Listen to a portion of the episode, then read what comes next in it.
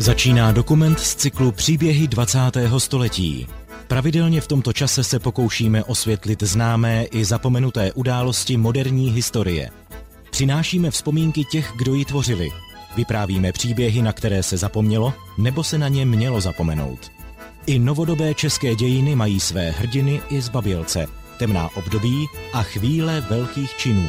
V Praze na Vinohradech žil v jednom skromně zařízeném bytě 90-letý Alexander Feuerstein. Když ho náš spolupracovník z Postbellum Vlasta Janík navštívil, což bylo v roce 2008, měl Alexander krátce po svatbě.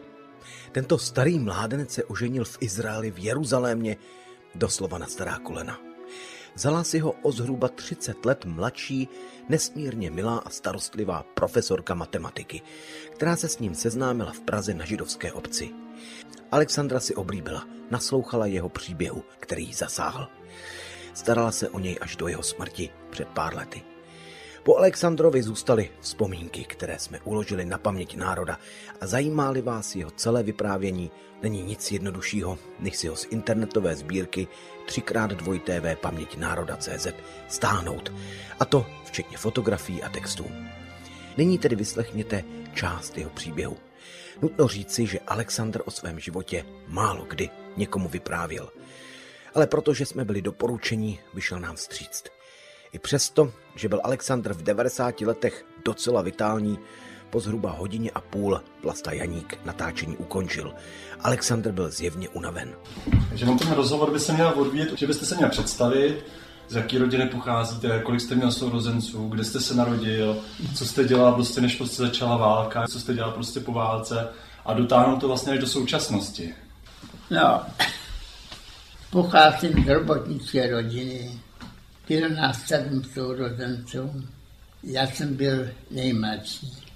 No a já jsem narukoval do maďarské armády. Tam jsem byl rok než vyšel ten židovský zákon, pak nás dali do koncentračního tábora. A to jsme jezdili po celém, po celé Evropě. Alexander Feuerstein šel rovnou k věci. Mohlo vás překvapit, že jako vězeň v koncentračním táboře cestoval po celé Evropě. Jen stručné vysvětlení na začátek. Dostaneme se k tomu později. Tento židovský mladík, potom co zavedli Maďaři na svých územích protižidovské zákony, ocitl se Alexander Feuerstein ve vojenských pracovních oddílech, v jednotkách nucených prací. Panovaly v nich nepředstavitelné podmínky, srovnatelné s nacistickými koncentračními lágry. Lidé v nich umírali hladem a vyčerpáním.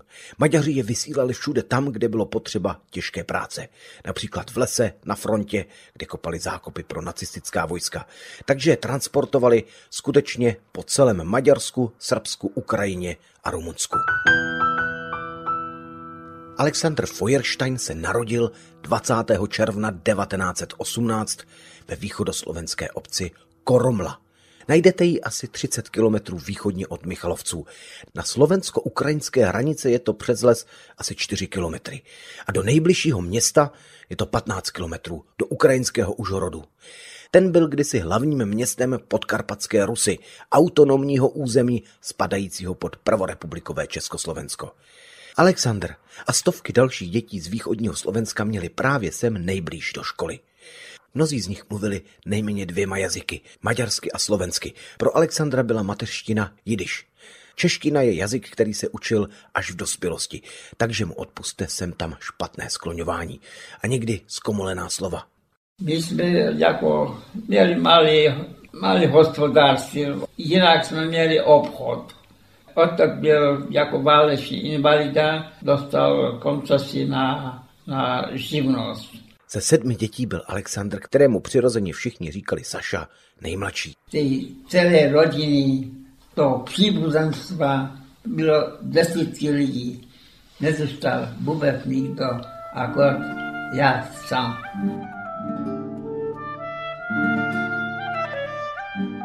V Koromli malé vesnici uprostřed lesů měli Feuersteinovi domek s větší zahradou, kde pěstovali zeleninu a ovoce, hlavně pro sebe. Menší část prodávali v obchodu. Dům i pozemek po válce Alexandr prodal za 60 tisíc korun československých. Chtěl po všech těch hrůzách, které zažil za války, začít znova, odstřihnout se, zapomenout a odjet do Izraele. Vlivem dynamických politických proudů ze sousedství stal se státem ohroženým, který najednou nyní stojí před nutností jedině a výhradně vlastními ochránit se proti daleko početnějšímu odpůrci. Vysílá v československém rozhlase poselství slavný a respektovaný herec, dramatik a režisér Zdeněk Štěpánek, a to 21. září 1938. Ukázalo se, že evropská krize je takové povahy, že naši přátelé nám poradili, abychom klid a mír vykoupili ústupky a oběťmi, poněvadž nám nemohou přispěti na pomoc.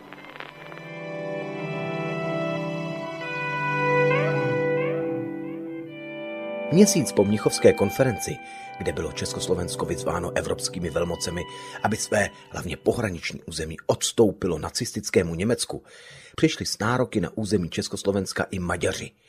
2. listopadu 1938 po tzv. vídeňské arbitrážní konferenci požadovalo Maďarské království jižní část Slovenska a jich podkarpatské Rusy i s Užhorodem, Mukačevem a Berehovem. Nacionalističtí Maďaři nakonec zabrali 152 tisíc hektarů úrodné země s vinicemi, ovocnými sady, tabákovými a kukuřičnými plantážemi, Jižní Slovensko a Podkarpatskou Rus. Hranice požadovaného území sahala kousek za obcí Koromle, takže domov Feuersteina se rázem stal Maďarskem. Na mnoha místech se střetlo československé vojsko s maďarskými invazními jednotkami. Zahynuli na obou stranách desítky lidí. Uprostřed Evropy tak vyrostl další stát s nacistickou ideologií opírající se, kromě jiných, o antisemitismus, nenávist k židům. Ty byli krutí. Když přijela ta maďarská armáda, strašně hrozně se zachovali mému strýcovi vytrhli úplně bradu. To se stalo na ulici u domu strýce Feuersteina v roce 1939. Maďarský voják se skočil z koně, když viděl staršího muže s jarmulkou na hlavě a dlouhým plnovousem. Chytil ho za vousy a surově s ním smíkal. Syn vyšel z obchodu, on to zahlíd, on skočil, strhnul toho toho vojáka, útek, ten ho chtěl zastřelit, jenže to byla taková železná brána, zavřel, že už jako nemohl, nemohl mu nic jako udělat. Bylo to prostě zoufalý, zoufalý život to bylo. Posloucháte příběhy 20. století.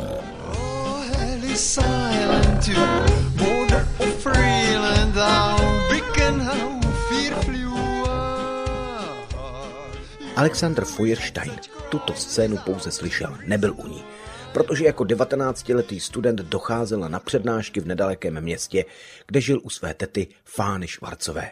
O způsobech Maďarů si žádné iluze nedělal, měl strach o své staré rodiče. Jenomže Maďaři nepouštěli přes hranice, zvláště mladé muže, možné budoucí odbojáře z Československa, se kterým válčili. Byl jsem v rodě a chtěl jsem domů k rodičům. Já, oni mě nechtěli pustit, tak jsem šel jako na černo. Tam znal jsem ty, ty cesty. No a stříleli po mně, takže jsem mě chytili, zavřeli mě a poslali mě zpátky. Čili nechtěli mě pustit domů k rodičům z, z Užhorodu. Po několika týdnech, možná měsících, se přece jen domů z Užhorodu dostal. Muselo to být těsně před válkou, tedy před 1. zářím 1939, kdy nacistické Německo zaútočilo na Polsko. V Koromli svým rodičům spolu se staršími bratry Alexander pomáhal v obchodě. Jednoho dne do vesnice prý dorazili mladší kluci, Maďaři, něco kolem 18 let, kteří chodili do školy v Německu. Vytvářeli prý tlupy, které šikanovali židovské rodiny ve vesnicích. Beztrestně mučili, zabíjeli a kradli v židovských obchodech. Prý je navštívili i v jejich obchůdku. A tentokrát šlo o život. Jenomže nejspíš tady narazili opět na odpor Feuersteinova staršího bratra. Proti nám nikdo nic neměl. Byli jsme úplně domácí lidé, jo. A najednou přišli jako k nám do, do krámu, přišel s, s revolverem jeden kluk a chtěl bratra zastřelit. Prostřelili nám dveře, nic to nestalo. A já jsem už byl jako doma, tak jsem jako utek do, do Kršavy, tam byl vojen, notariát, jako hlásit, že nás to, oni nám řekli, tomu nemůžeme nic dělat, chraňte se jak můžete. Krčava je větší obec na silnici spojující Michalovce a Užhorod a právě tady se dovolával snad žaloby na ony útočníky. Prosil o právnickou pomoc. Té se mu ovšem nedostalo. Sympatický a podle fotek pohledný 20-letý Alexandr obdržel od maďarských správních úřadů povolání k vojenské službě. Nastoupil k odvodu, kde nejspíš zabodoval svojí vynikající maďarštinou, vojenským chováním, šlachovitým tělem. Chtěli ho do důstojnické školy. Ale abych si změnil to jméno, dali mi všelijaký jméno, abych se vybral, tam ne, tím, co jsem se narodil, tak tím zůstanu. No, tak mě vyloučili a přidělili mě k husárům, k jezdectví. V listopadu 1940 přistoupilo Maďarsko k paktu tří velmocí Německa, Itálie a Japonska. A 27. června 1941 vstoupilo s Německem do války proti Sovětskému svazu. Třetí protižidovský zákon z roku 1941, který definoval židovství na rasovém základě, byl obdobou norimberských zákonů. Ovšem maďarský zákon byl ještě přísnější. V době mobilizace maďarská vláda zřídila tzv. pracovní jednotky. Munkasa Gálatoš, tzv. munkotábory jejichž příslušníci, převážně židé, Slováci, Romové a další tzv.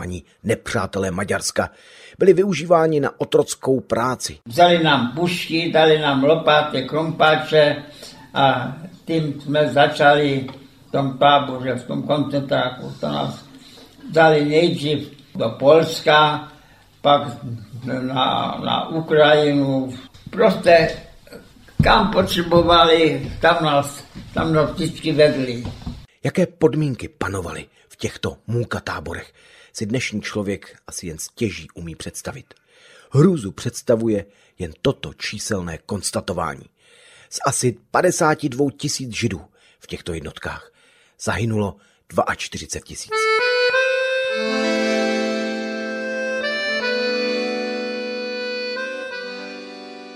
Káceli jsme stromy, dělali jsme blítkopy a dělali jsme cesty, zpravovali jsme, lamali jsme kamene a to jsme byli pořád pod německou a maďarskou armádou, pod kulometama, když jsme byli v tom v, v lesu, káceli jsme ty stromy, tak dva kilometry jsme museli nosit to dříví k tomu nákladnému nádraží pěstí. A každý musel mít dva metry, musel vykonat bod, bodnes do té, do té doby, dokud se to nedostal, tak nebyl žádný odpočinek. Jsem kolikrát dostal napraskano s tím bíčem a tak, a tak pošlo od rána do večera, někdy až do noci. V těchto munka táborech, jak se těmto pracovním jednotkám až familiárně říká, otročili i jeho dva bratři. S jedním z nich se Alexandr setkal kdesi na Ukrajině, kterou už v té době po roce 1941 spravovali jako okupanti Němci a Wehrmacht v operaci Barbarossa útočil na Sovětský svaz. Muselo to být nejspíš v listopadu nebo prosinci 41. roku, protože vojáci Wehrmachtu, zničení velmi rychlým postupem, bitvou u Moskvy, poměrně často z fronty dezertovali. Židé v pracovních maďarských jednotkách dřeli ve sněhu, kde si v lese nebo v kamenolomu. Pak je velitelé transportovali v průvodu do ukrajinského vnitrozemí. K večeru je nahnali do jakéhosi zemědělského stavení, nebo spíš ruiny. Byla tam nějaká taková stodola. A to bylo v zimě. To tak nás tam jako zavedli a tam jsme nocovali. Padal sníh, bylo, bylo hrozně zima. Střecha nebyla, byla akurát strany. No a každý si lehnul, byl unavený, začal, no tak pochopitelně, že každý, jak byl oblečený, čepici a tak, lehli si. Tady se bratři Feuersteinovi schoulili ve slámě k sobě, aby se zahřáli, doufajíc, že přežijí noční mráz. Jeho bratr si pořádně narazil svůj ušanku, ruskou šápku, která měla všitou kožežinu. Tento o něco starší bratr myslel na svou ženu, která na něj čekala doma na Slovensku s malým dítětem. Než usnuli, se Sašou si vyprávěli, jak moc se těší domů. Nemohli tušit, že to jsou jejich poslední společné chvíle. A teď v noci oni Němci hledali svoje, poněvadž utíkali z fronty, Němci. A teď najednou viděli, viděli tam tu stodolu, tak šli mysleli, že tam, tam jsou Němci. My jsme tam leželi. Přišel ten velitel, začal řvát, že Žide, vy si to máte, my bojujeme a si to máte. A, a on měl čepici na hlavu. To byl můj bratr. No tak ho vzali a prostě oběsili ho hned venku, to byl nějaký, tam byl nějaká, nějaký strom. Já jsem šel stál bodám. Nechte ho, já jdu místo něj, on má rodinu. Jemu bylo 30, mě bylo 20. Ty jsi mladý, ty ještě můžeš pracovat, než zdechneš. Jo. No a prstili, hodili mě do sněhu, než jsem se stal, tak byl oběšený. Jo. No byl tam strašný krava, poněvadž všichni jsme měli čepici. Že no, jemu stačilo, že se pomstil na, na tom jednom. To. No tak jsme ho tam, tam pochovali a šel den dál a, a tak se to pokračovalo.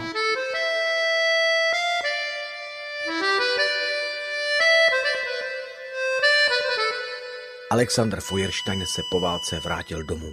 Přežil jen proto, že byl na začátku války silný, mladý a zdravý. Alexandrovi rodiče i sestry s dětmi skončili v nacistických plynových komorách. Jeho bratři nepřežili ony maďarské pracovní tábory. Zůstal úplně sám s podlomeným zdravím. Po zotavení odjel kousek od domova do Michalovců. Tady si na krátkou dobu našel práci jako obchodní příručí v obchodě Barvy Laky. Později také nakrátko odešel do Prahy. Jak vypadalo Československo po válce, co se týče obyvatelstva? Procházel jsem demografické tabulky. Po odsunu 3 milionů Němců nás zbylo necelých 9 milionů. Ještě v roce 1950, pět let po válce, převažovali počtem ženy nad muži o několik set tisíc. Také se dozvídáme, že nejméně lidí v celé československé společnosti při sčítání v roce 1950 žilo v generaci ročníku narození 1916, 1917 a právě 1918, tedy přesně lidé dospívající ve věku mezi 25 až 27 lety, vrstevníci pana Feuersteina. Těch bylo neuvěřitelně málo. Ročník 1918 v 9 milionové populaci měl zastoupení pouze 65 tisíci, tedy zhruba jen třetina průměrného českého počtu 27 letých. Když to tak člověk porovnává s jinými obdobími, pomalu dojde k přesvědčení, a nyní mi odpuste tuto genderově nevyváženou analýzu, že v této době zdravý, sympatický mladý muž schopný práce, nejlépe i s nějakým majetkem, jistě se mu naskýtaly neobyčejné, milostné příležitosti.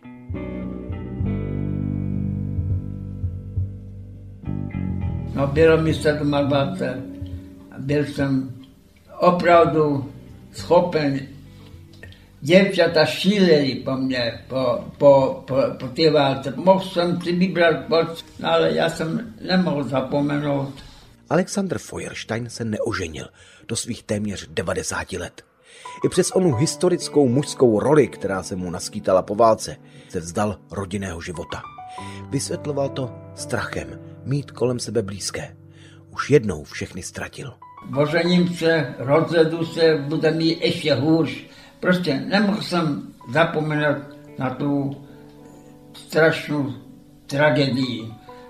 No a jsem se odstěhoval pak zase do Prahy. Alexander Feuerstein v roce 1946 prodal dům v Koromli, udělal si řidičské zkoušky a pracoval jako profesionální řidič u firmy Hermann Klein, a to až do března 1951. Mezitím si podal žádost jako občan židovského původu na izraelském velvyslanectví o legální vystěhování do Palestiny. Odpověď mu nedošla. 14. července 1951 vyšlo nařízení Ministerstva národní obrany, které dalo příslušníkům pohraniční stráže právo použít zbraň proti jakémukoliv narušiteli. Nařízením vznikla uzavřená, zakázaná hraniční pásma. Samotné hranice obehnaly vysokým plotem a osnatým drátem. Do hor se stěhovaly početné vojenské jednotky, stejně tak na Petržalku v Bratislavě. To bylo poměrně choulostivé místo slabina železné opony.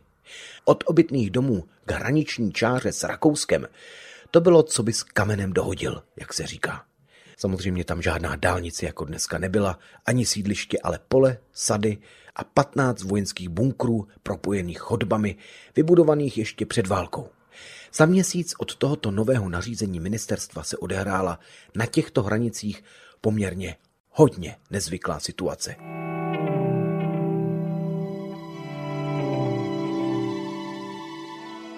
V hraničním pásmu Petržalka ve vzrostlé trávě kdesi v sadu, tedy v přísně uzavřeném předměstí Bratislavy, se 2. srpna roku 1951 ráno probudil Alexander Feuerstein v trávě, nejspíš s dosti bolavou hlavou, což způsobovala lidově řečeno kocovina. Vzbudili ho dva pohraničníci z útvaru 5947, šťouchanci samopaly s asi dost nevybíravými povely. Co se večer předtím stalo, je pro nás a možná i pro Alexandra poněkud mlavé. Do věznice v Bratislavě ho předali, tedy podle archivních protokolů, přesně ve 14 hodin a 25 minut. Jsme byli ožrali, to tak každý šel svojí stranou. Já jsem se dostal do Petržalky, do, do hraničního pásma. No. Jste tam tak jako zbloudil, jo? jak jste byl Ano, jako... jsem, jsem zbloudil, no. no. Reis ich mich mit Giche tritt Nach Affäre zum zum Když jsme vzpomínky pana Alexandra Feuersteina natáčeli v roce 2008, neměli jsme možnost prostudovat archivní dokumentaci z provenience státní bezpečnosti, která je uložená v archivu na Slovensku. Také při natáčení Feuersteinových vzpomínek seděla jeho novomanželka a pamětník mohl být z pochopitelných důvodů zdrženlivý. A protože po hodinovém vyprávění se už pan Alexandr možná cítil unaven a dělala mu problémy čeština, tak snad právě proto ho manželka doplňovala a vysvětlovala, jak to tedy v oné srpnové noci 1951 a následujícího dne probíhalo, tedy podle toho, co jí on sám vyprávěl. Ovšem, jak se později dozvíte, podle archivů celá věc je poněkud pikantnější.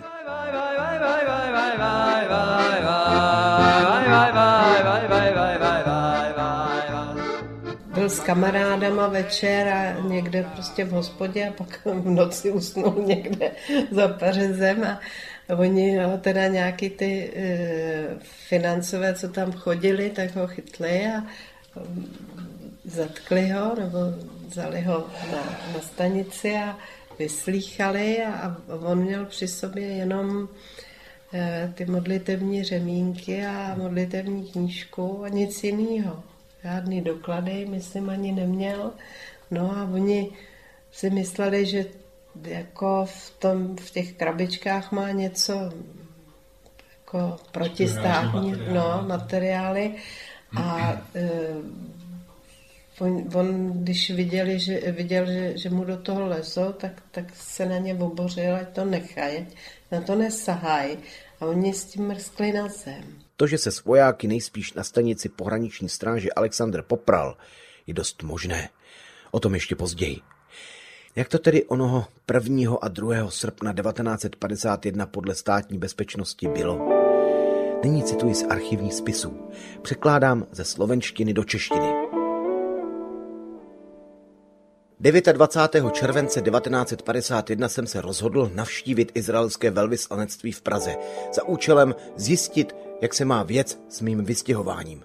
Když jsem se dozvěděl, že věc stojí na ministerstvu v Praze nevyřízená, rozhodl jsem se odejít ilegálně do zahraničí. Ještě toho dne večer jsem odcestoval rychlíkem do Bratislavy. Do Bratislavy jsem přicestoval 30. července 1951 v ranních hodinách a tady jsem se seznámil s jednou mně neznámou ženou, Máňou. Jejíž bližší adresu nevím. S touto jsem se nějaký čas procházel. Chtěl jsem ilegálně odejít do zahraničí. Tato mi přislíbila, že mi v tomto pomůže a navrhla, abychom se potkali v sadě Petržalky. S tím jsem souhlasil. V Bratislavě jsem se zdržel asi do půl osmé hodiny večerní a potom jsem odešel přes Dunajský most do sadu Petržalka, kde jsme se měli setkat v zahradní restauraci. V této zahradní restauraci jsem se zdržel až do 22. hodiny. Jméno restaurace však nevím. Když jsem odcházel, potkal jsem se s výše uvedenou ženou Máňou, která mě nabídla, abych u ní přespal, že nebydlí daleko. Chytila mě za ruku a vedla do svého bytu. Po cestě jsme se několikrát líbali. Bylo to v nočních hodinách, nevím, kudyma jsme šli, takže nevím ani, kde bydlí. Když jsme přišli k ní domů, světlo jsme nepoužili, aby nikdo o mě nevěděl. Spali jsme spolu na jedné posteli a do rána došlo mezi námi několikrát k pohlavnímu styku.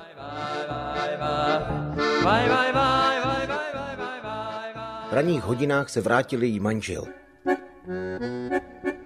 Vyskočil jsem oknem před manželem této neznámé ženy, okolí jsem neznal, zabloudil jsem a přenocoval v přírodě. Ráno mě probudili příslušníci pohraniční stráže.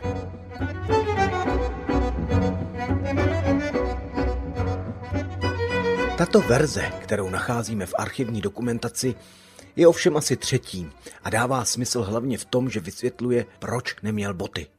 Jiná předchozí verze uvádí, že se s Máňou dohodli, že jí dá tři tisíce korun za to, že mu pomůže přes hranice. Raní epizoda s náhle příchozím manželem v této verzi chybí. Soudu se zamlouvala víc, protože usvědčovala Feuersteina z trestného činu ilegálního překročení hranic ve stádiu pokusu. Při výsleších zazněla ještě jiná verze, kterou lze stručně převyprávět takto.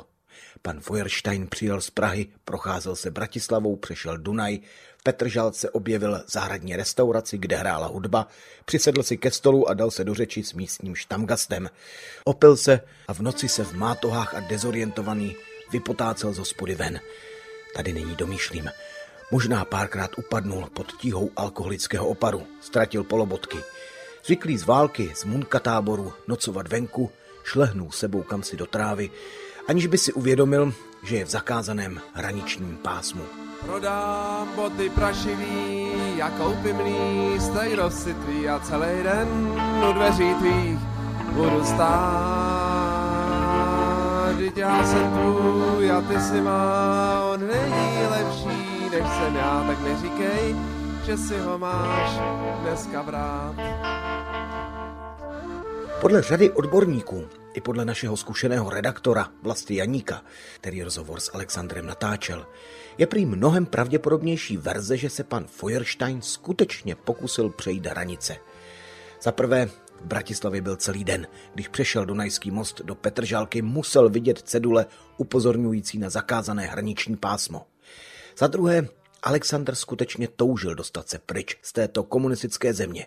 Snažil se legálně žádat izraelské velvyslanectví, ale žádost mu československé úřady zamítly. Proč by ovšem po tolika letech neřekl, že chtěl přejít hranice? Možné je, aspoň podle zastánců této teorie, že prostě z osobních důvodů nechtěl měnit něco, co tvrdil více než 60 let. Jsou to všechno ale jen dohady. Vraťme se však do 2. srpna 1951, kdy Alexandra Feuersteina zadrželi dva pohraničníci. Odvedli ho na stanici, kde ho svlékli do naha. Všechny věci se psali. jeden kus občanského průkazu znějící na jméno Feuerstein Alexander, jeden kus přihláška k trvalému pobytu, jeden zlatý prsten s monogramem, plnící pero, kožená aktovka, nohavice, pouzdro na mídlo, pouzdro se zubním kartáčkem a dva kusy modlitebních potřeb pro židovskou víru. Jeden kus utěráku, jedna pasta na zuby, dvě modlitební knížky, jeden pár ponožek, kožená peněženka a jedna stokorunová bankovka. Pod tímto protokolem je Feuersteinův velmi sebevědomý, úhledný a evidentně rychlým pohybem napsaný podpis. Po tomto papíru najdeme ve svazku dokument obsahující výslech zadrženého. Protokol je datovaný 14. zářím 1951, tedy po měsíci a půl. V tomto prvním výslechovém protokolu Alexander uvádí neuvěřitelné, absurdní vlastní obvinění, plné bolševických kliše a frází. Tato výpověď by ho za jistých okolností klidně mohla dostat na šibenici. Uvádí totiž, cituji. Jako odchovanec kapitalistického zřízení nesouhlasil jsem s československým socialistickým zřízením. Zvlášť jsem nesouhlasil s lidově demokratickým zřízením, kde není možnost soukromého vlastnictví a podnikání. Já jako obchodník neměl jsem v této Československé socialistické republice možnost volného podnikání a vykořišťování člověka člověkem. Dne 2. srpna 1951 jsem se pokusil ilegálně přejít československé hranice do Rakouska. Z Rakouska jsem se chtěl dostat dále na západ do států kapitalistických. Pod tímto výslechem je opět podpis Alexandra Feuersteina, ale jako by se podepisovalo dítě, rozklepané písmo psané velmi pomalu. Když Feuersteina zatkli, na stanici u něj objevili, jak víme z citovaného protokolu, i náboženské pomůcky. Jednal se o řemínky a dvě krabičky. Říká se jim tfilin a slouží k modlitbě.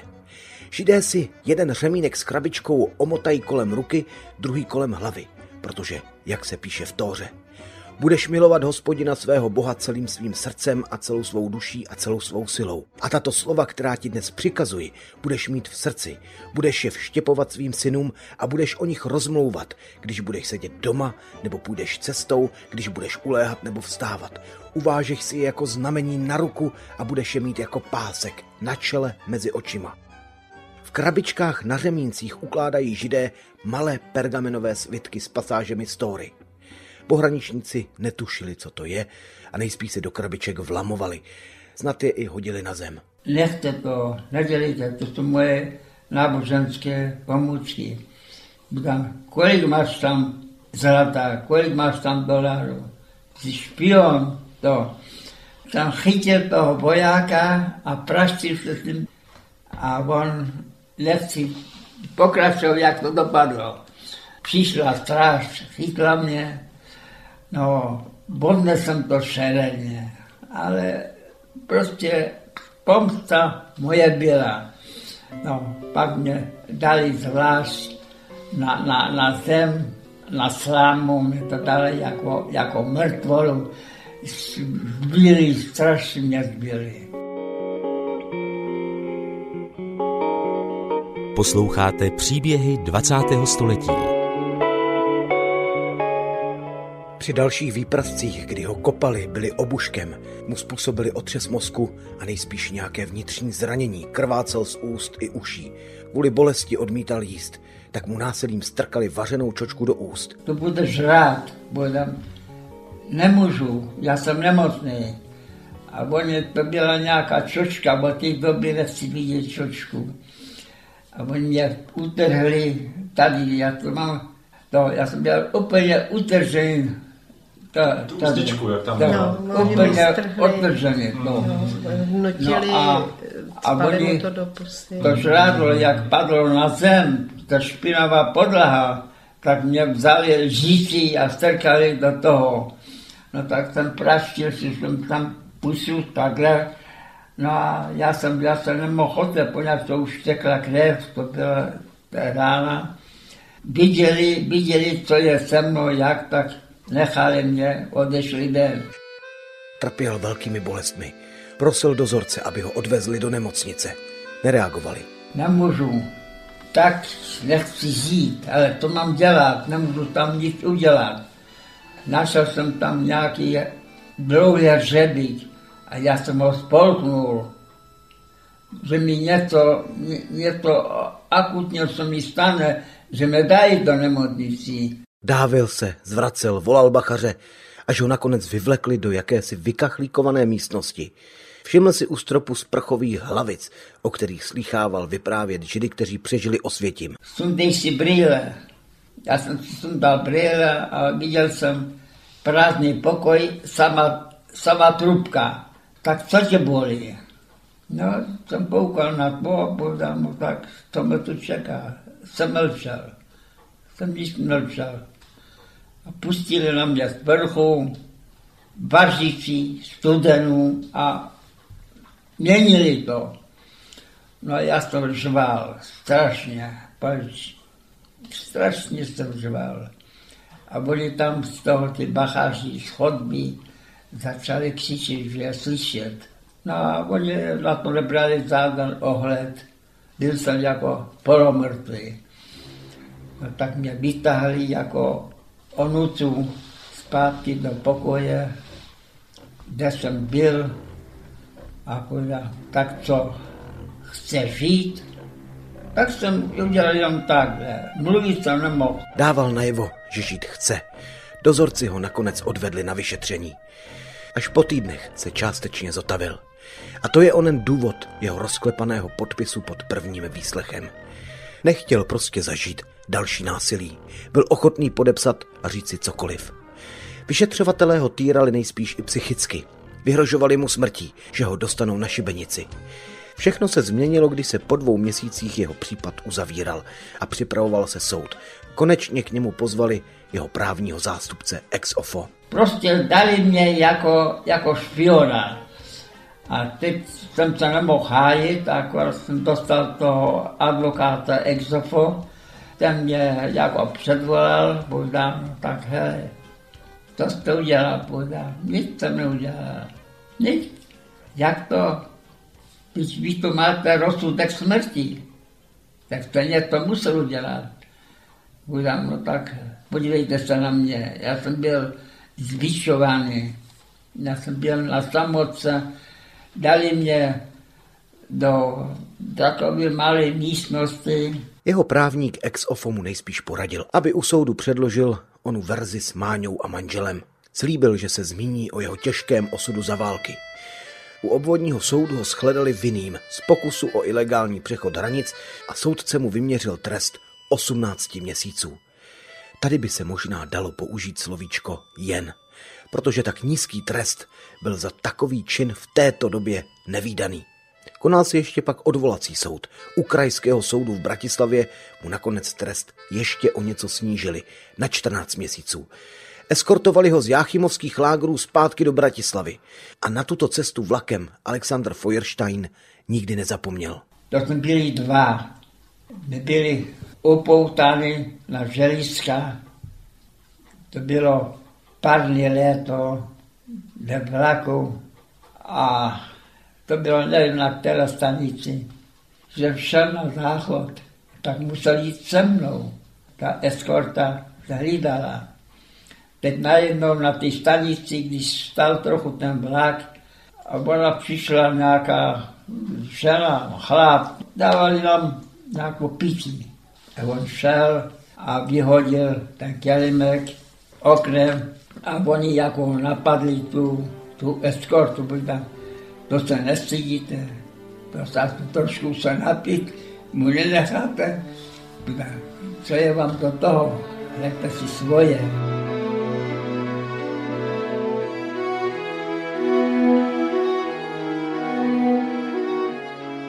Pro Alexandra Feuersteina byl do konce jeho života tento okamžik, kdy se ho cizí lidé zastali, jedním z nejvzácnějších.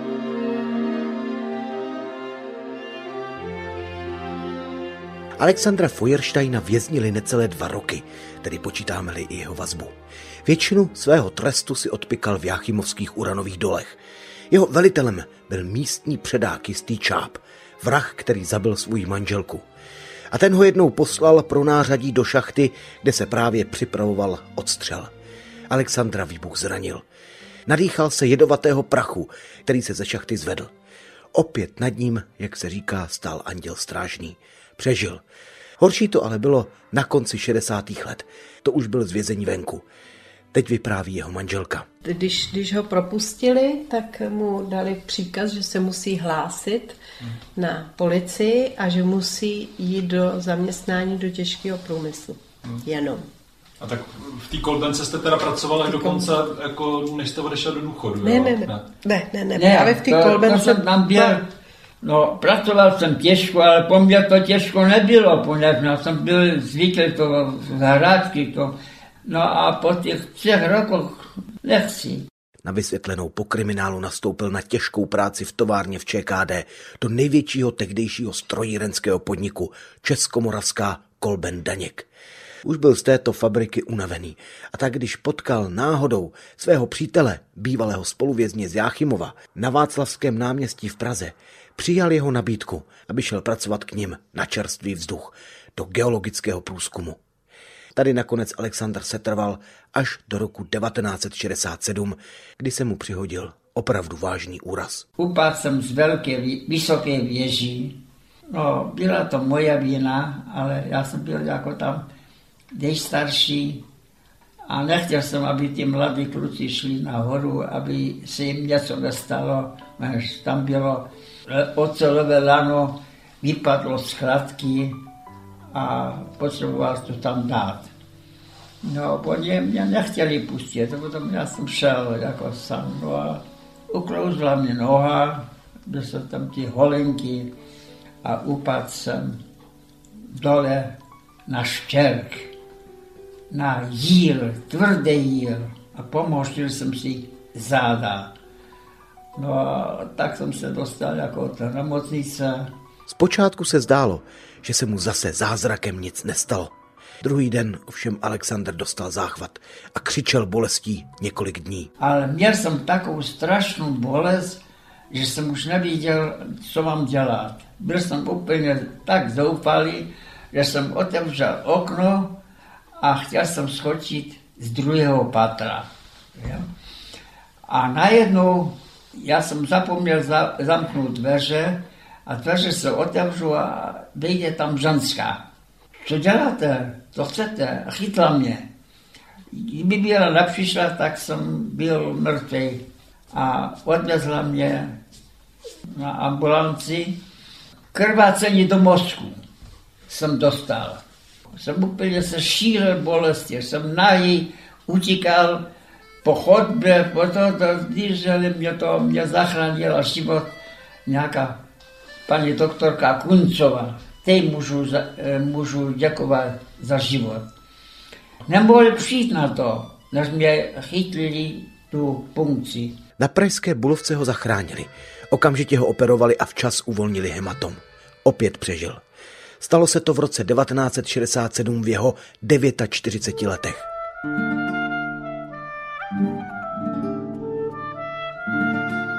Když ho pustili z nemocnice, nastoupil na invalidní důchod. Žil skromný a podle některých lidí z židovské obce zamlklý život. Pravidelně dojížděl na bohoslužby do pražské synagogy, kde se seznámil se svojí o mnoho let mladší manželkou. Alexander Feuerstein tenkrát žil v domově pro seniory. Když se seznámil s budoucí manželkou, jeho zdravotní stav se radikálně zhoršoval. Dalo prý hodně velkou práci zjistit, co se vlastně děje. Nechtěl komunikovat, do toho zase vstoupila jeho psychika, která eh, tím, že on byl celý život zvyklý žít sám a sám se o sebe postarat, tak najednou byl v prostředí, který mu nevyhovovalo. Řešilo se to tím, že ho odeslali do Bohnic. Opravdu tam nechtěl být. Už měl pocit, že teda umře a že jediný, co chce, že by chtěl teda vidět Izrael. Vyrazili tedy spolu na dalekou cestu a nebylo to nic jednoduchého. Alexandr potřeboval vozík, léky a někoho, kdo by se o něj postaral. Tak jsem řekla, že teda pojedu s ním já. No a on se tomu vysmál, řekl, že co s ním jedna ženská bude dělat. No ale pak přece jenom souhlasil, takže jsme tu cestu absolvovali, je to teď právě dva roky, co jsme tam byli. Poslední den v Izraeli, kde navštívil své dávné přátele, chtěl věnovat něčemu, na co se ohromně těšil. Chtěl vidět slavný památník, asi největší muzeum holokaustu Jad Vašem v Jeruzalémě. Tady se stalo cosi neobvyklého. Tehdy jsem věděla, že není schopen jít další dobu. On se rozlobil, řekl, že to křesílko, že si do něj nesedne, tak já jsem ho rozložila a on se ho chytil a teda, že, že ho poveze, že ho přeci nepovezu já. No a celou tu cestu v tom Jad Vašem, tam jsme byli od deseti hodin ráno do dvou hodin do odpoledne. Tu celou cestu on absolvoval pěšky, všude se zastavil, četl si, pak tam objevil prostě dokumenty eh, z míst, kde byl on jako v pracovním táboře a když to viděl, říkal, to jsme my. No a pak tam jsou poslední záběry, to jsou záběry, které jsou vlastně při likvidaci tábora nebo eh, vlastně tam ukazují mrtvý těla lidí, kteří nepřežili a který oni jenom těma velkýma pracovníma strojema nějak buldozerem, buldozerem prostě shrnujou. Tam si sednul a tam se rozbrečel. Protože ta jeho rodina skončila takhle nějak. Izrael byl pro Alexandra Feuersteina místo, po kterém toužil. Chtěl tam žít. Když už padl komunistický režim a mohl vycestovat, byl už starý. Po jeho vysněné cestě se cosi s Alexandrem stalo, jako by chytil druhý dech. Požádal svoji opatrovnici o ruku, vzala si ho a zůstala s ním až do jeho smrti. Také potom, co viděl Izrael, byl prý mnohem sdílnější, komunikativní a v této chvíli jsme ho oslovili i my z paměti národa. Jeho nahrávka je výjimečná. Končí pro nás až symbolicky. Poslední jeho slova na nahrávce zní takto. Odpustit můžu, zapomenout nemůžu. Zapomenout nemůžu.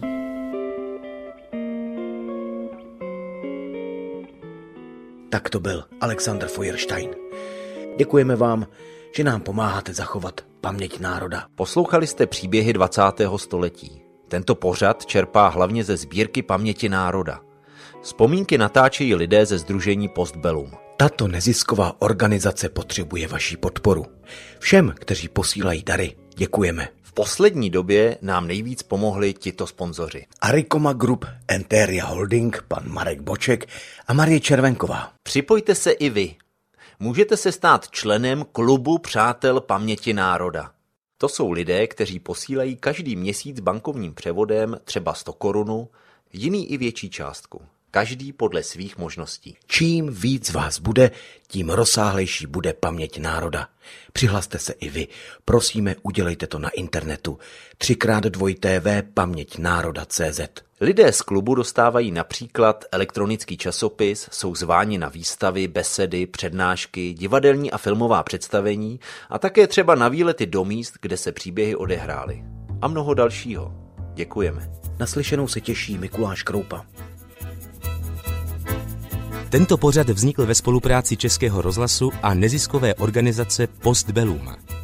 Vše o příbězích 20. století najdete na internetu Českého rozhlasu Plus, na portálu Paměť národa nebo 3x2 postbellum.cz.